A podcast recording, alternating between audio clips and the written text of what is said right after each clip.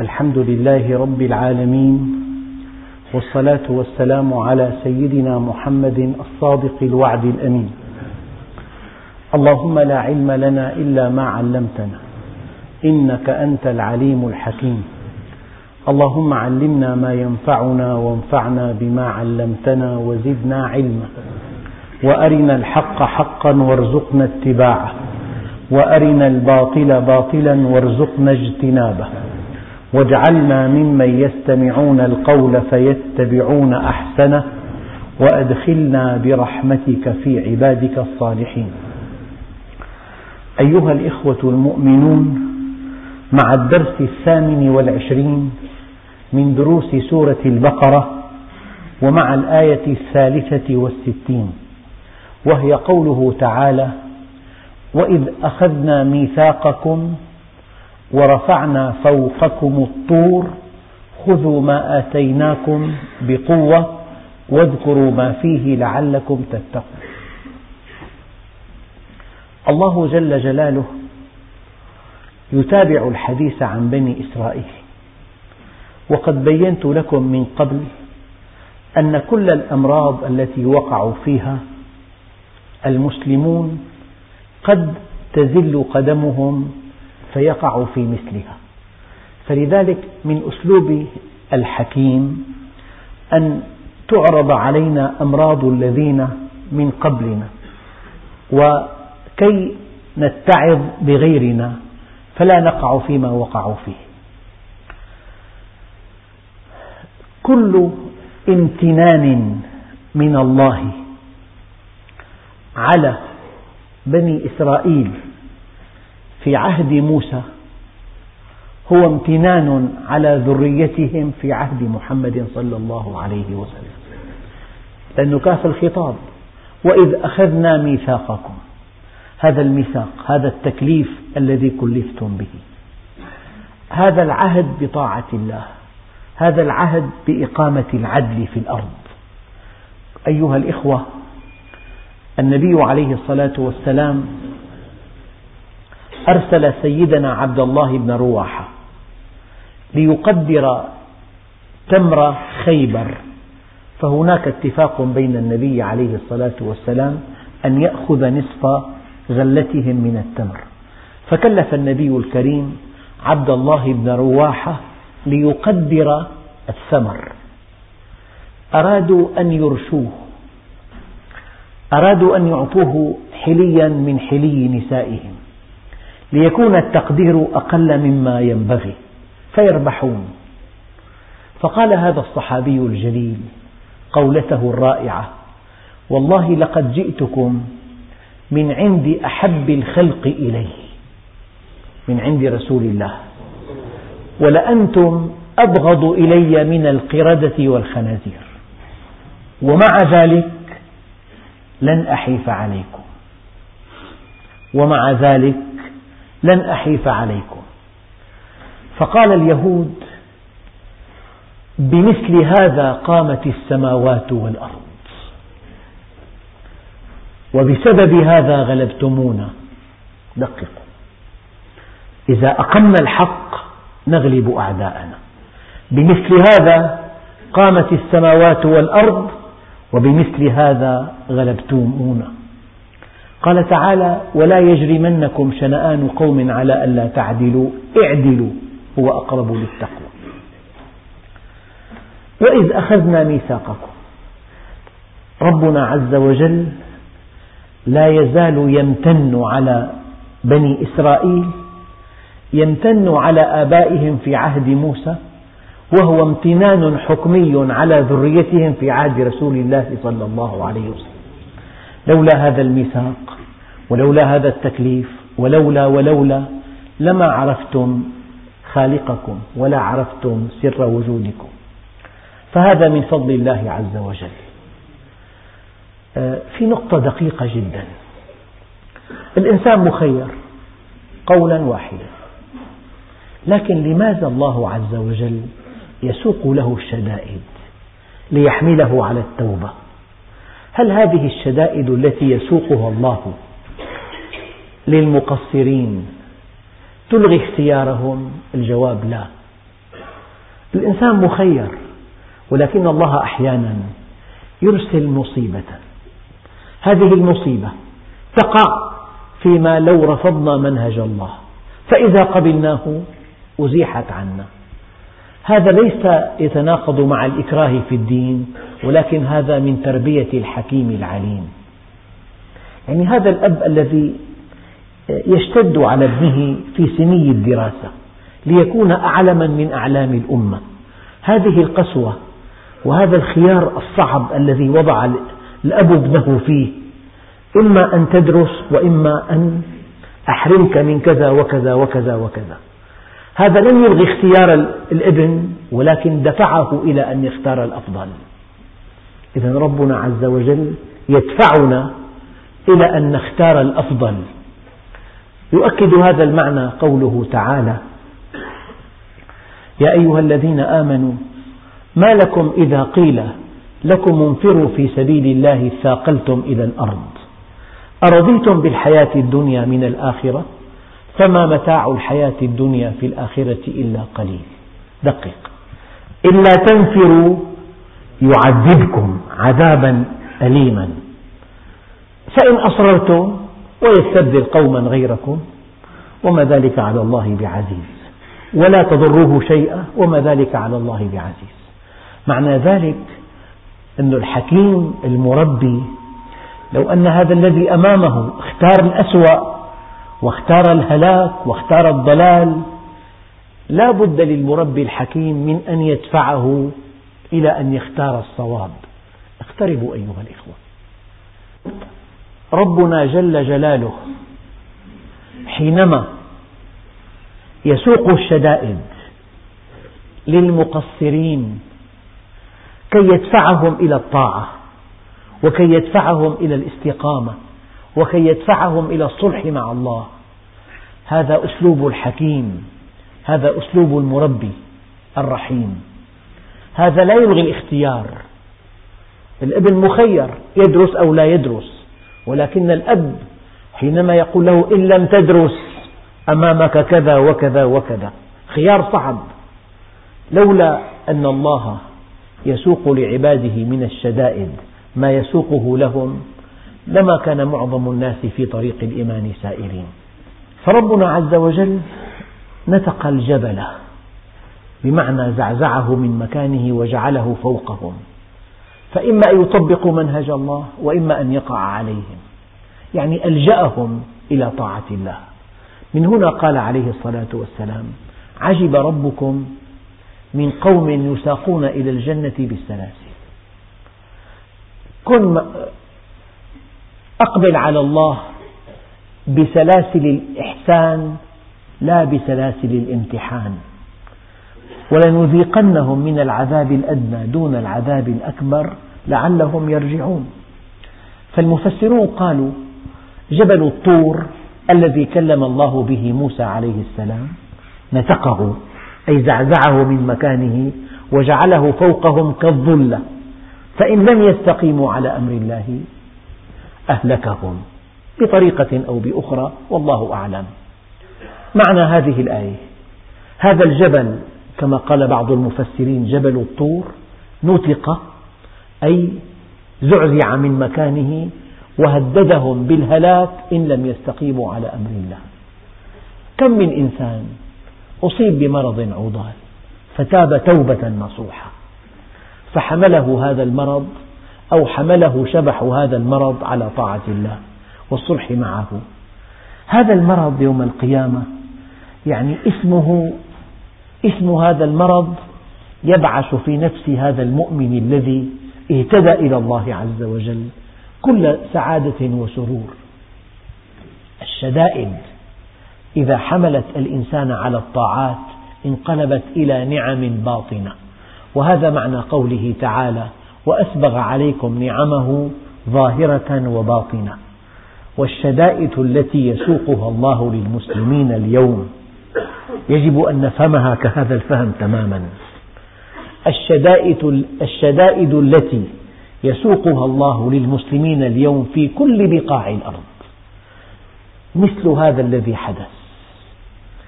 يدفعنا إلى طاعته. إن فرعون علا في الأرض.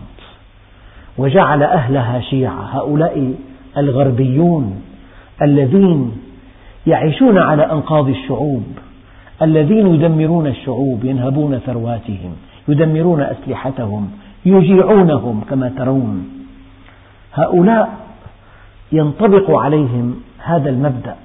إن فرعون علا في الأرض وجعل أهلها شيعا يستضعف طائفة منهم يذبح أبناءهم ويستحيي نساءهم إنه كان من المفسدين.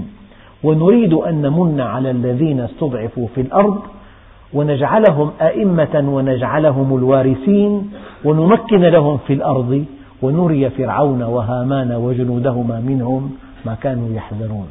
هذه سنة الله في خلقه. إذا عصاني من يعرفني سلطت عليه من لا يعرفني. هذه هذا أسلوب الحكيم. هذا أسلوب المربي الرحيم. حينما تساق الشدة من أجل أن تعرف الله. أصحاب الجنة. إذ أقسموا ليصرمنها مصبحين ولا يستثنون. فطاف عليها طائف من ربك وهم نائمون. فأصبحت كالصريم. والقصة معروفة. حينما انطلقوا إلى بساتينهم ليجنوا الثمر ويحرموا حق الفقير فلما رأوها قالوا إنا لضالون بل نحن محرومون. قال أوسطهم ألم أقل لكم لولا تسبحون؟ قالوا سبحان ربنا إنا كنا ظالمين. قال تعالى كذلك العذاب يعني أي عذاب في الأرض يساق للإنسان؟ لهذه العلة لعلة أن يهتدي لعلة أن يعرف الله لعلة أن يتوب إلى الله لعلة أن يستقيم على أمر الله. لعلة أن يعرف سر وجوده أن يعرف غاية وجوده. لعلة أن يسعى إلى الآخرة. لعلة أن يسعى إلى جنة عرضها السماوات والأرض. ووالله الذي لا إله إلا هو. أكاد أقول إن معظم المسلمين الصالحين التائبين الذين يعرفون الله الذين اهتدوا إلى الله كانت هدايتهم بسبب شدة ساقها الله إليهم وهذه الشدة هي النعم الباطنة التي لا نراها ظاهرة. هي النعم الباطنة. يعني إما أن تأتيه طائعا وإما أن يحملك على أن تأتيه طائعا. اختر أحد الحالين. إما أن تأتيه طائعا وإما أن يحملك على أن تأتيه مكرها. هذا لا يتناقض مع الاختيار ولكن يجسد رحمة الله عز وجل ويجسد حرصه على سعادة الإنسان. الأب الذي يسيب أولاده لا يتعلمون لا يعملون فإذا كبروا كانوا في المؤخرة كانوا مع الحسالة هؤلاء يلومون أباهم. والأب الذي يتشدد على أولاده ليحملهم على طاعة الله وليحملهم على أن يكونوا شخصيات فذة في المستقبل. هؤلاء يشكرونه طوال حياتهم على شدته معهم. هذا معنى الآية.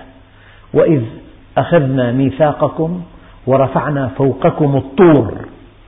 من أجل ماذا؟ قال خذوا ما آتيناكم بقوة. خذوا ما آتيناكم بقوة. هذه الآية دقيقة جدا. يعني هذا الطور الذي رفع عليكم. هل هناك طور آخر في حياة المسلمين؟ طبعا. كل واحد له طور. شبح مرض هو طور. شبح مشكلة في الأسرة طور. شبح فقد مال طور. شبح مرض طور. شيء قوي. شيء يهددك. يهدد سلامتك يهدد رزقك يهدد سعادتك يهدد أمنك. طور. من قصر بالعمل ابتلاه الله بالهم. طبعا هذه الآية بالمعنى الضيق جبل الطور كان سبب حمل بني إسرائيل على أن يسيروا في منهج الله. هذا أسلوب الحكيم أسلوب الرحمن الرحيم. من أجل خذوا ما آتيناكم بقوة. طبق أمر الله بقوة. طبقه بحذافيره. ماذا يفعل الشيطان مع الإنسان؟ الشيطان يغري الإنسان بالكفر. فإن لم يكفر يغريه بالشرك. فإن لم يشرك يغريه بالابتداع.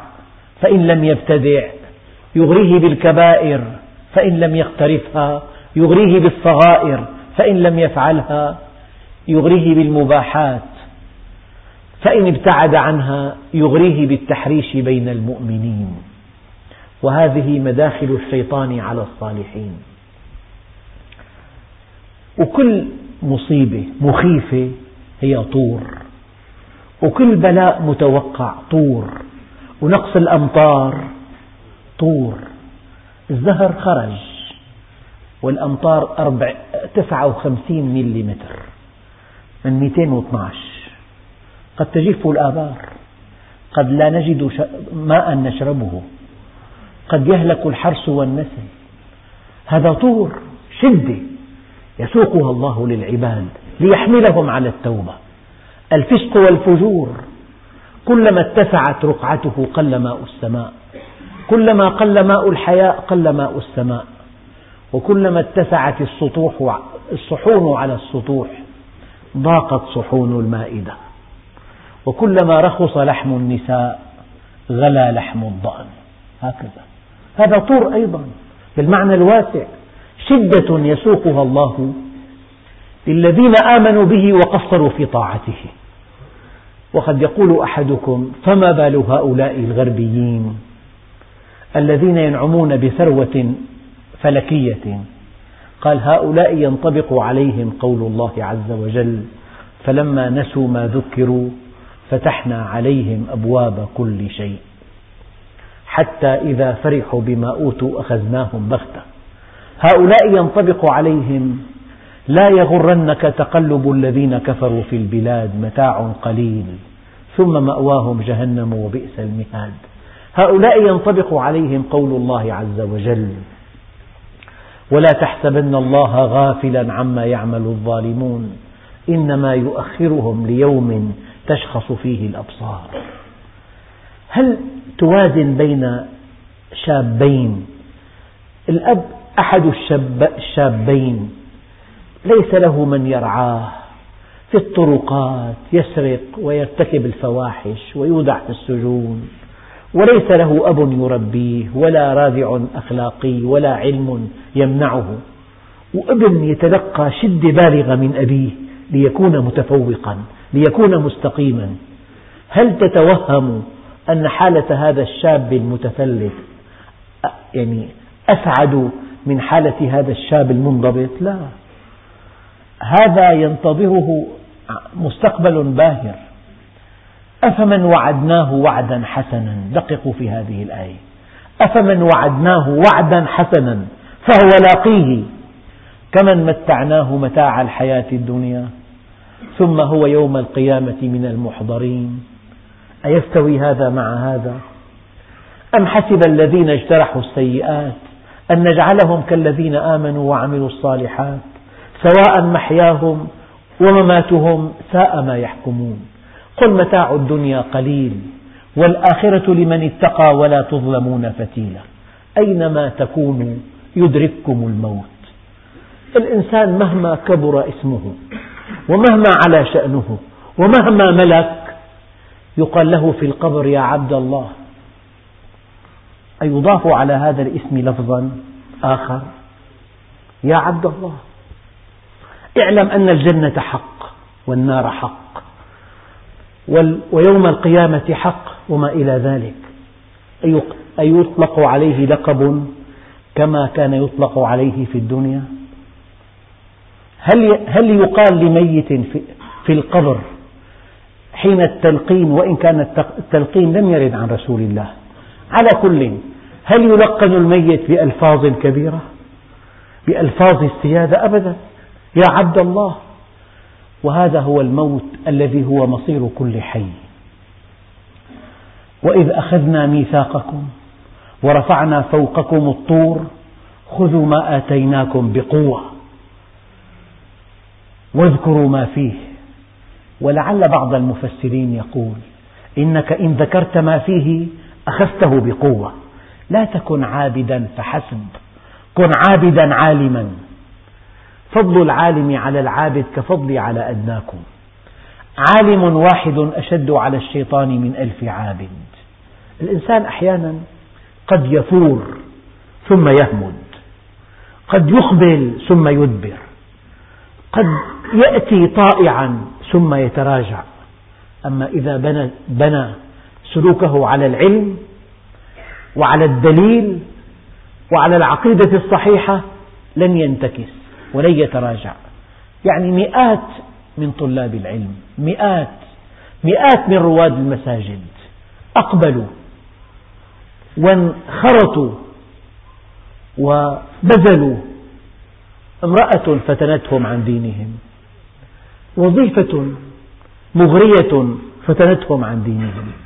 ما في أساس منه ما في أساس متين؟ العواطف لا تصمد أمام المغريات. العواطف لا تصمد أمام الضغوط ولا أمام الإغراءات. المؤمن القوي لا تزحزحه عن لا يزحزحه عن إيمانه. لا سبائك الذهب اللامعة ولا سياط الجلادين اللاذعة. أحد أحد. سيدنا بلال وضعت صخرة عليه. أكفر يقول أحد أحد. إذا وإذ أخذنا ميثاقكم ورفعنا فوقكم الطور خذوا ما آتيناكم بقوة واذكروا ما فيه لعلكم تتقون. لعلكم تتقون العذاب في الآخرة. لعلكم تتقون عذاب الدنيا. لعلكم تتقون الهلاك. لعلكم تتقون سخط الله عز وجل. لعلكم تتقون الهلاك. لعلكم تتقون جهنم التي هي أكبر عقاب يناله إنسان في الكون. ثم توليتم من بعد ذلك. البحر أصبح طريقا يبسا أمامكم. عصاة سيدنا موسى أصبحت ثعبانا مبينا. يده نزعها فإذا هي بيضاء للناظرين. كل هذه الآيات قالوا اجعل لنا إلها كما لهم آلهة. ثم عبدوا العجل من بعد ذلك. ومع ذلك الله أرحم الراحمين. وهو الغفور الرحيم وهو التواب الرحيم وهو قابل التوبة عن عباده. ثم توليتم من بعد ذلك فلولا فضل الله عليكم ورحمته لكنتم من الخاسرين. أيها الإخوة الجنة التي هي العطاء الحقيقي فمن زحزح عن النار وأدخل الجنة فقد فاز وما الحياة الدنيا إلا متاع الغرور. فمن زحزح عن النار وأدخل الجنة فقد فاز وما الحياة الدنيا إلا متاع الغرور. الفوز الحقيقي بلوغ الجنة. الفوز الحقيقي النجاة من النار. هذا هو الفوز الحقيقي.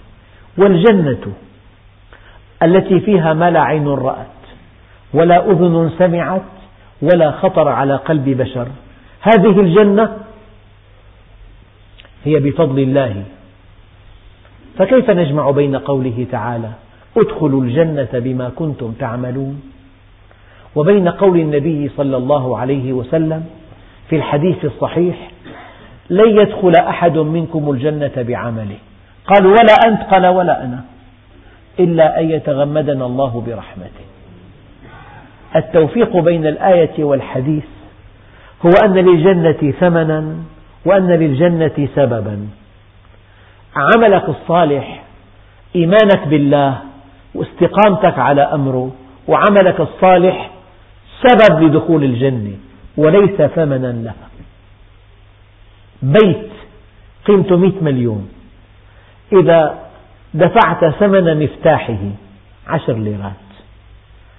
ودخلت البيت وسكنته بفضل من الله عز وجل. فهل تقول أنا اشتريت المفتاح يا أخي؟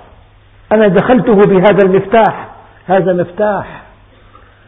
وليس ولم تدفع ثمن البيت. دفعت ثمن المفتاح. فكل عمل الإنسان في الدنيا هو سبب لدخول الجنة وليس ثمنا لها. الجنة برحمة الله. الجنة محض فضل. وكل عملك سبب لدخول الجنة. سبب. والسبب شيء والثمن شيء آخر. والد وعد ابنه إذا نجح أن يشتري له دراجة غالية الثمن. فهذا الطفل لما أخذ جلاءه ناجحا توجه إلى بائع الدراجات مباشرة قال له أعطني هذه الدراجة وخذ هذا الجلاء. خذ. لا يعطيه هذه الدراجة لا بد من أن يدفع الأب ثمنها. أنت قدمت السبب الذي اشترطه الأب عليك ولم تقدم الثمن. الثمن يدفعه الأب. قدمت السبب. فلذلك لو أنك عرفت الله لو استقمت على أمره لو أطعته لو أنفقت مالك هذه كلها سبب. أما الثمن هو فضل الله عز وجل. ثم توليتم من بعد ذلك فلولا فضل الله عليكم ورحمته. لكنتم من الخاسرين. كل واحد منا. لو الله ما ما تولى بالعناية لو نشأ على معصية واستمر عليها حتى الموت لجهنم. لكن ربنا عز وجل رب العالمين الإنسان لما بيغلط بيجي العقاب بيجي الردع بيجي الحزن بيجي الخوف بيجي القلق بيجي المرض. هذه كلها أدوات تأديبية حتى أن الأقوياء في الأرض عصي بيد الله. يؤدب بهم من يشاء من عباده. نعم. وكذلك نولي بعض الظالمين بعضا بما كانوا يكسبون. ثم توليتم من بعد ذلك. في آيات كثيرة ولولا فضل الله عليكم ورحمته ما زكى منكم من أحد أبدا. وعلمك ما لم تكن تعلم وكان فضل الله عليك عظيما. علمك ما لم تكن تعلم. وكان فضل الله عليك عظيما. فإذا الواحد الله عز وجل نور قلبه ومنحه شيء من المعرفة هذه المعرفة حملته على طاعة الله فهذا أكبر فضل يناله الإنسان في الدنيا. الله عز وجل قال ومن يؤت الحكمة فقد أوتي خيرا كثيرا. واللي معه ألف مليون دولار. قال الله عز وجل قل متاع الدنيا قليل. قليل. ألف مليون. قل متاع الدنيا قليل. وما أوتيتم من شيء فمتاع الحياة الدنيا وزينتها. وما عند الله خير وأبقى أفلا تعقلون. آمنتم له قبل أن آذن لكم؟ سحرة فرعون. إنه لكبيركم الذي علمكم السحر. فلسوف تعلمون. لأقطعن أيديكم وأرجلكم من خلاف ولأصلبنكم في جذوع النخل ولتعلمن من, من أشد عذابا قالوا لن نؤثرك على ما جاءنا من العلم والذي فطرنا فاقض ما أنت قاض إنما تقضي هذه الحياة الدنيا إنا آمنا بربنا ليغفر لنا خطايانا وما أكرهتنا عليه من السحر والله خير وأبقى كلام دقيق والله خير وأبقى. يعني إذا خيرت أن تركب سيارة فخمة لربع ساعة فقط أو أن تمنح دراجة غالية الثمن ماذا تختار؟ على طول. أن تركب هذه السيارة ربع ساعة وأن تمنح هذه الدراجة تملكا تختار الدراجة. أما إذا خيرت بين أن تركب هذه السيارة ربع ساعة وبين أن تمتلك مثلها ملكية ثابتة. هل تتردد ثانية؟ أما إذا خيرت بين أن تركب هذه الدراجة ربع ساعة وبين أن تتملك أكبر سيارة وأغلى سيارة. إذا بتتردد ربع ثانية تكون مجنون. والله خير وأبقى. للتوضيح المثال للتوضيح. الآخرة فيها نعيم مقيم وإلى الأبد. الدنيا مشحونة بالمتاعب. أبدا. إن هذه الدنيا دار التواء لا دار استواء. لا تستقيم لإنسان. يؤتى الصحة يخسر المال. يؤتى المال من دون صحة. صحة ومال زوجة سيئة. زوجة جيدة مال ما في. زوجة جيدة أولاد ما في أولاد في دخل قليل دخل أولاد زوجة مرض. أبدا. هذه الدنيا لا تستقيم على لأحد. لكل شيء إذا ما تم نقصانه فلا يغر بطيب العيش إنسان. ثم توليتم من بعد ذلك فلولا فضل الله عليكم ورحمته لكنتم من الخاسرين. أيها الإخوة ولقد علمتم الذين اعتدوا منكم في السبت فقلنا لهم كونوا قردة خاسئين. الأيام أحد واحد يعني اثنين اثنين ثلاثاء ثلاثاء ثلاثة يعني أربعة أربعة خميس خمسة الجمعة ستة. يا أيها الذين آمنوا إذا نودي للصلاة من يوم الجمعة. سمي هذا اليوم يوم جمعة كي نجتمع. كي يأتي الإنسان إلى المسجد. كي يصغي إلى الحق. كي يعرف سر وجوده.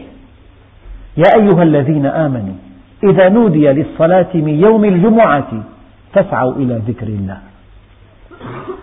ما ورد في القرآن من أيام الأسبوع إلا الجمعة والسبت.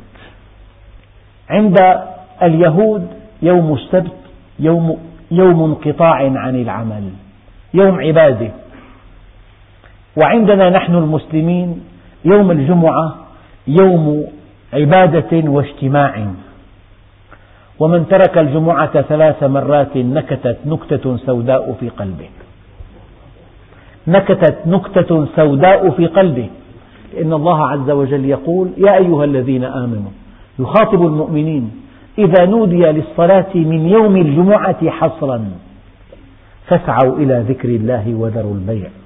الله عز وجل ما أرادك أن تبيع وتشتري في أوقات العبادة ولا أمرك في أوقات الراحة ألا تعمل.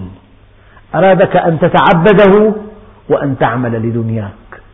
لذلك فإذا قضيت الصلاة فانتشروا في الأرض وابتغوا من فضل الله. كان عليه الصلاة والسلام إذا دخل المسجد كان يدعو ويقول اللهم إني اللهم افتح لي أبواب رحمتك. فإذا خرج من المسجد كان يدعو ويقول اللهم افتح لي أبواب فضلك. أنت بين رحمة الله في المسجد وبين فضل الله خارج المسجد. والمؤمن أيها الإخوة يأتي إلى المسجد ليتلقى تعليمات خالقه. ويعود إلى المسجد ليقبض الجائزة. وجودك هنا لمهمتين. كيف أن الشركات الضخمة لها مندوبين لها مندوبو مبيعات؟ يأتي المندوب الساعة الثامنة يأخذ التعليمات ويأتي مساء ليقدم كشف الحساب ويأخذ الثمن العمولة.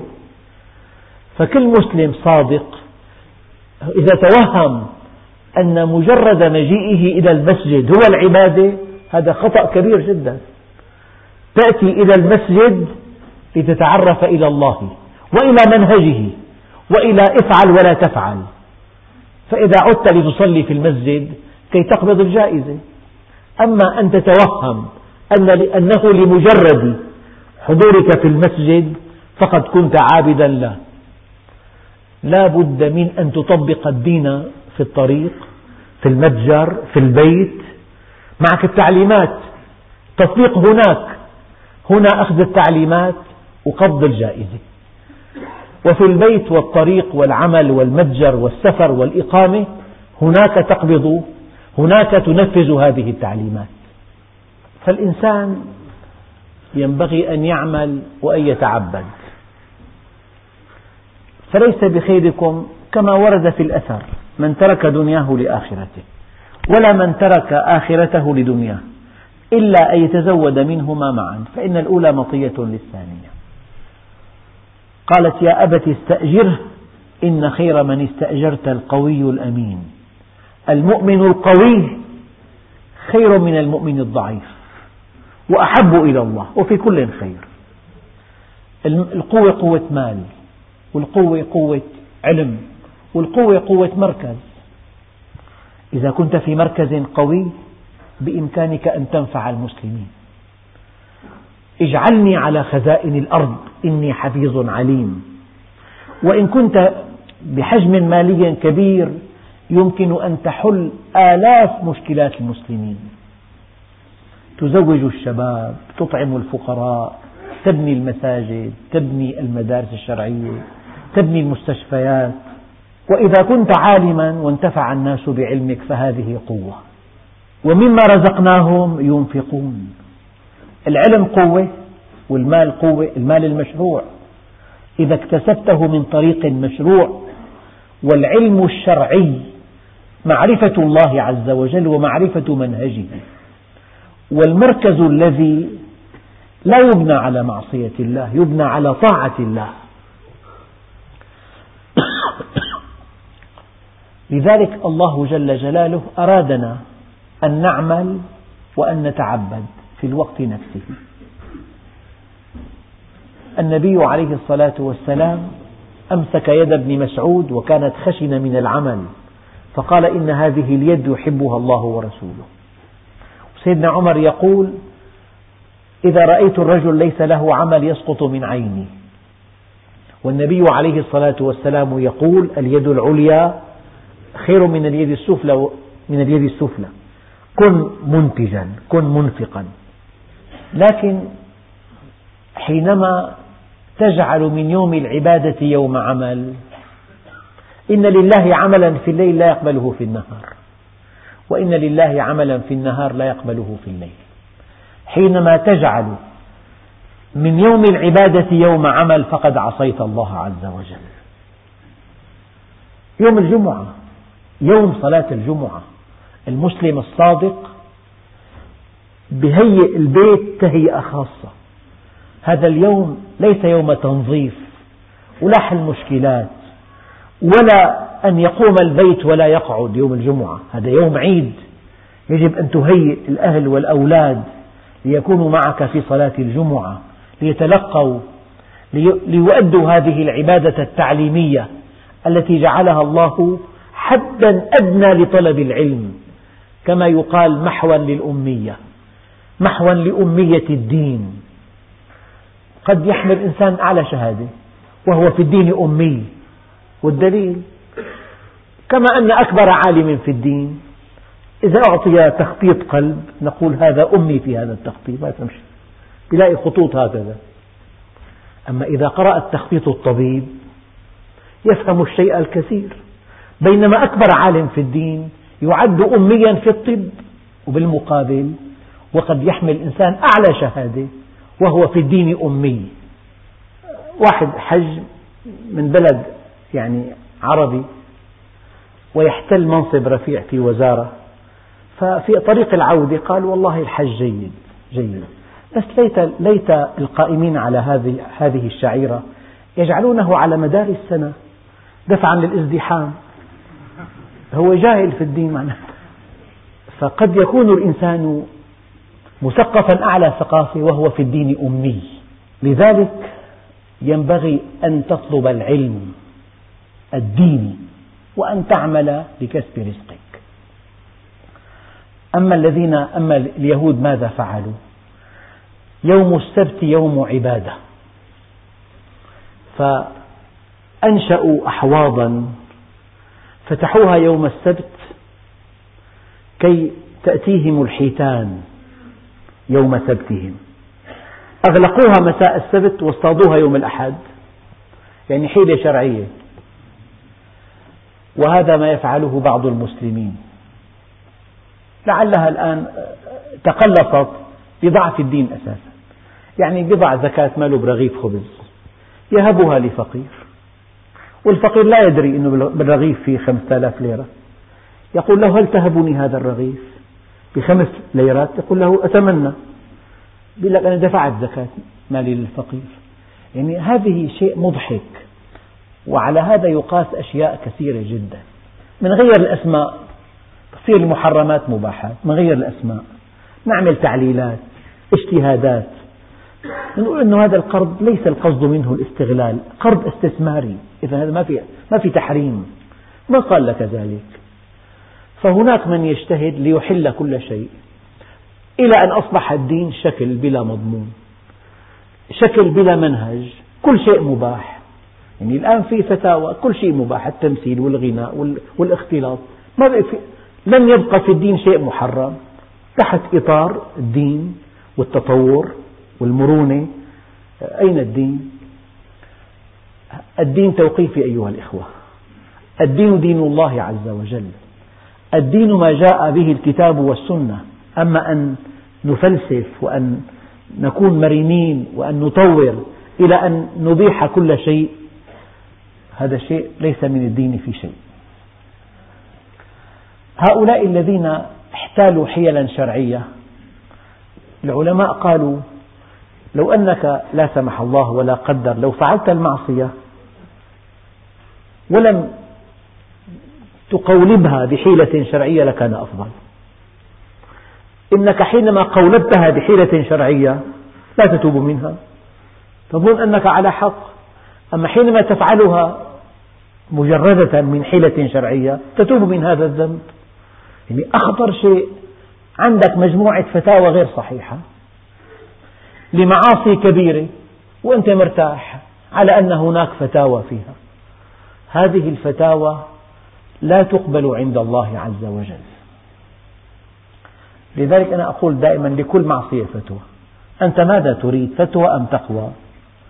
فتوى موجود إذا بدك. لا تعدم فتوى لكل معصية مهما تكن كبيرة. في. هناك من يفتي بها. والذي يفتي بها جعل من, من نفسه جسرا إلى النار. نعم. أحد علماء دمشق الأجلاء حدثني أنه كان في حضرة عالم في بلد عربي مسلم في حضرة عالم يحتضر يحتضر في وقت النزع. قال لي والله بأم عيني رفع يديه إلى السماء هكذا. وقال يا رب أنا بريء من كل فتوى أصدرتها في الموضوع الفلاني. موضوع الفوائد والمصارف وهو, وهو في النزع الأخير. ولكن ما, ما الفائدة من هذه التوبة وهو على فراش الموت؟ هناك من يفتي بأشياء حرمها الله. 83 مليار أودعت في البنوك عقب فتوى. 83 مليار في بلد عربي. عقب فتوى يعني ليست كما يريد الله عز وجل. على كل هذا الذي يعرف الأمر ولا يعرف الآمر يعرف الأمر ولا يعرف الآمر يتفنن في التفلت من الأمر.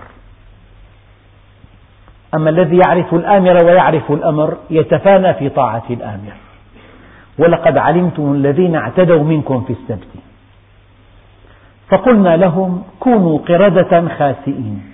يعني تريد أن تبيع هذه السلعة بعقدين بعقد مع الزيادة وعقد بلا زيادة.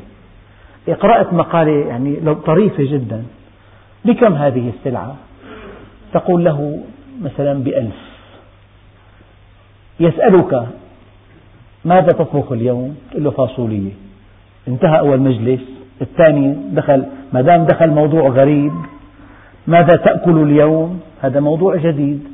فانتهى أول مجلس صار مجلس ثاني. وهذه بألف وخمسمائة بطريقة أو بأخرى. دخل بموضوع آخر. فهذا الذي يفعل هذا الله عز وجل ناظر سميع عليم بصير. ولقد علمتم الذين اعتدوا منكم في السبت فقلنا لهم كونوا قردة خاسئين. العلماء قالوا بعض المفسرين قالوا جعلهم الله قردة. وهذا المسخ لا يتناسل وانقرضوا. فإذا قلت هناك يهود بأيان ليسوا, ليسوا جميعا كانوا عصاة فمسخ الذي عصى. هذا رأي. والرأي الثاني مسخوا قردة وخنازير وعبد الطاغوت. ما معنى ذلك؟ القرد عورته ظاهرة ولا لون فاقع خاص. عورته ظاهرة وشكله قبيح وهمه شهوته. إذا شفت إنسان عورته ظاهرة ولا يبالي بسمعته وهمه فرجه وبطنه هذا قرد بالمفهوم السلوكي والقيمي بعض العلماء قالوا مسخوا قردة يعني بأخلاق القردة ووقاحة القردة ودمامة القردة وعدم حياء القردة. يعني إذا الإنسان يمشي مع زوجته بثياب فاضحة لا يبقى منها شيء إلا وهو ظاهر. أليس قردا؟ بل إن الذين يرفضون نظرية داروين بعضهم آمن بها مجددا لكنها معكوسة. كان إنسانا فصار قردا. لا يستحي ولا يخجل ولا ينصاع لأمر ولا لقيمة ولا لخلق. فالذين قالوا مسخوا قردة حقيقيين يعني لهم لهم أدلتهم. والذين قالوا مسخوا بأخلاقهم وقيمهم قردة أيضا لهم أدلتهم. والقرآن حمال أوجه. لك أن تفهمه هكذا أو هكذا. على كل الإنسان إذا كانت عورته مكشوفة ولا يستحي بها وهمه بطنه وفرجه هذا قرد بالمعنى السلوكي. وهناك من مسخ خنزيرا لا يغار على عرضه أو يرضى الفاحش في أهله. والله إنسان قال لي بأم عينه إنسان دخل لبيت قال له هذه زوجتي وهذه أختي وهذه أخت زوجتي. وأعطى الأسعار. أسعار دقيقة. هذا خنزير. هذا الذي لا يغار على عرضه أو يرضى الفاحشة في أهله. هذا خنزير. وعبد الطاغوت الذين ما وحدوا ربهم. يعني خافوا من دون مبرر. يعني عصوا ربهم وأرضوا مخلوقا. من أرضى, أرضى الناس بسخط الله سخط عنه الله وأسخط عنه الناس. فالناس مسخوا إما قردة عورتهم ظاهرة وهمهم بطنهم وفرشهم وإما خنازير لا يغارون على أعراضهم وإما عبد الطاغوت يخضعون. قال له يا بني الناس ثلاث عالم رباني. ومتعلم على سبيل نجاة وهمج رعاع أتباع كل ناعم. لم يستضيئوا بنور العلم ولم يلجأوا إلى ركن وثيق. فاحذر يا كميل أن تكون منهم. ولقد علمتم الذين اعتدوا منكم في السبت فقلنا لهم كونوا قردة خاسئين. خاسئين أي مهزومين. وأكبر هزيمة أن تهزم أمام نفسك. أكبر هزيمة. مهزوم عند نفسك.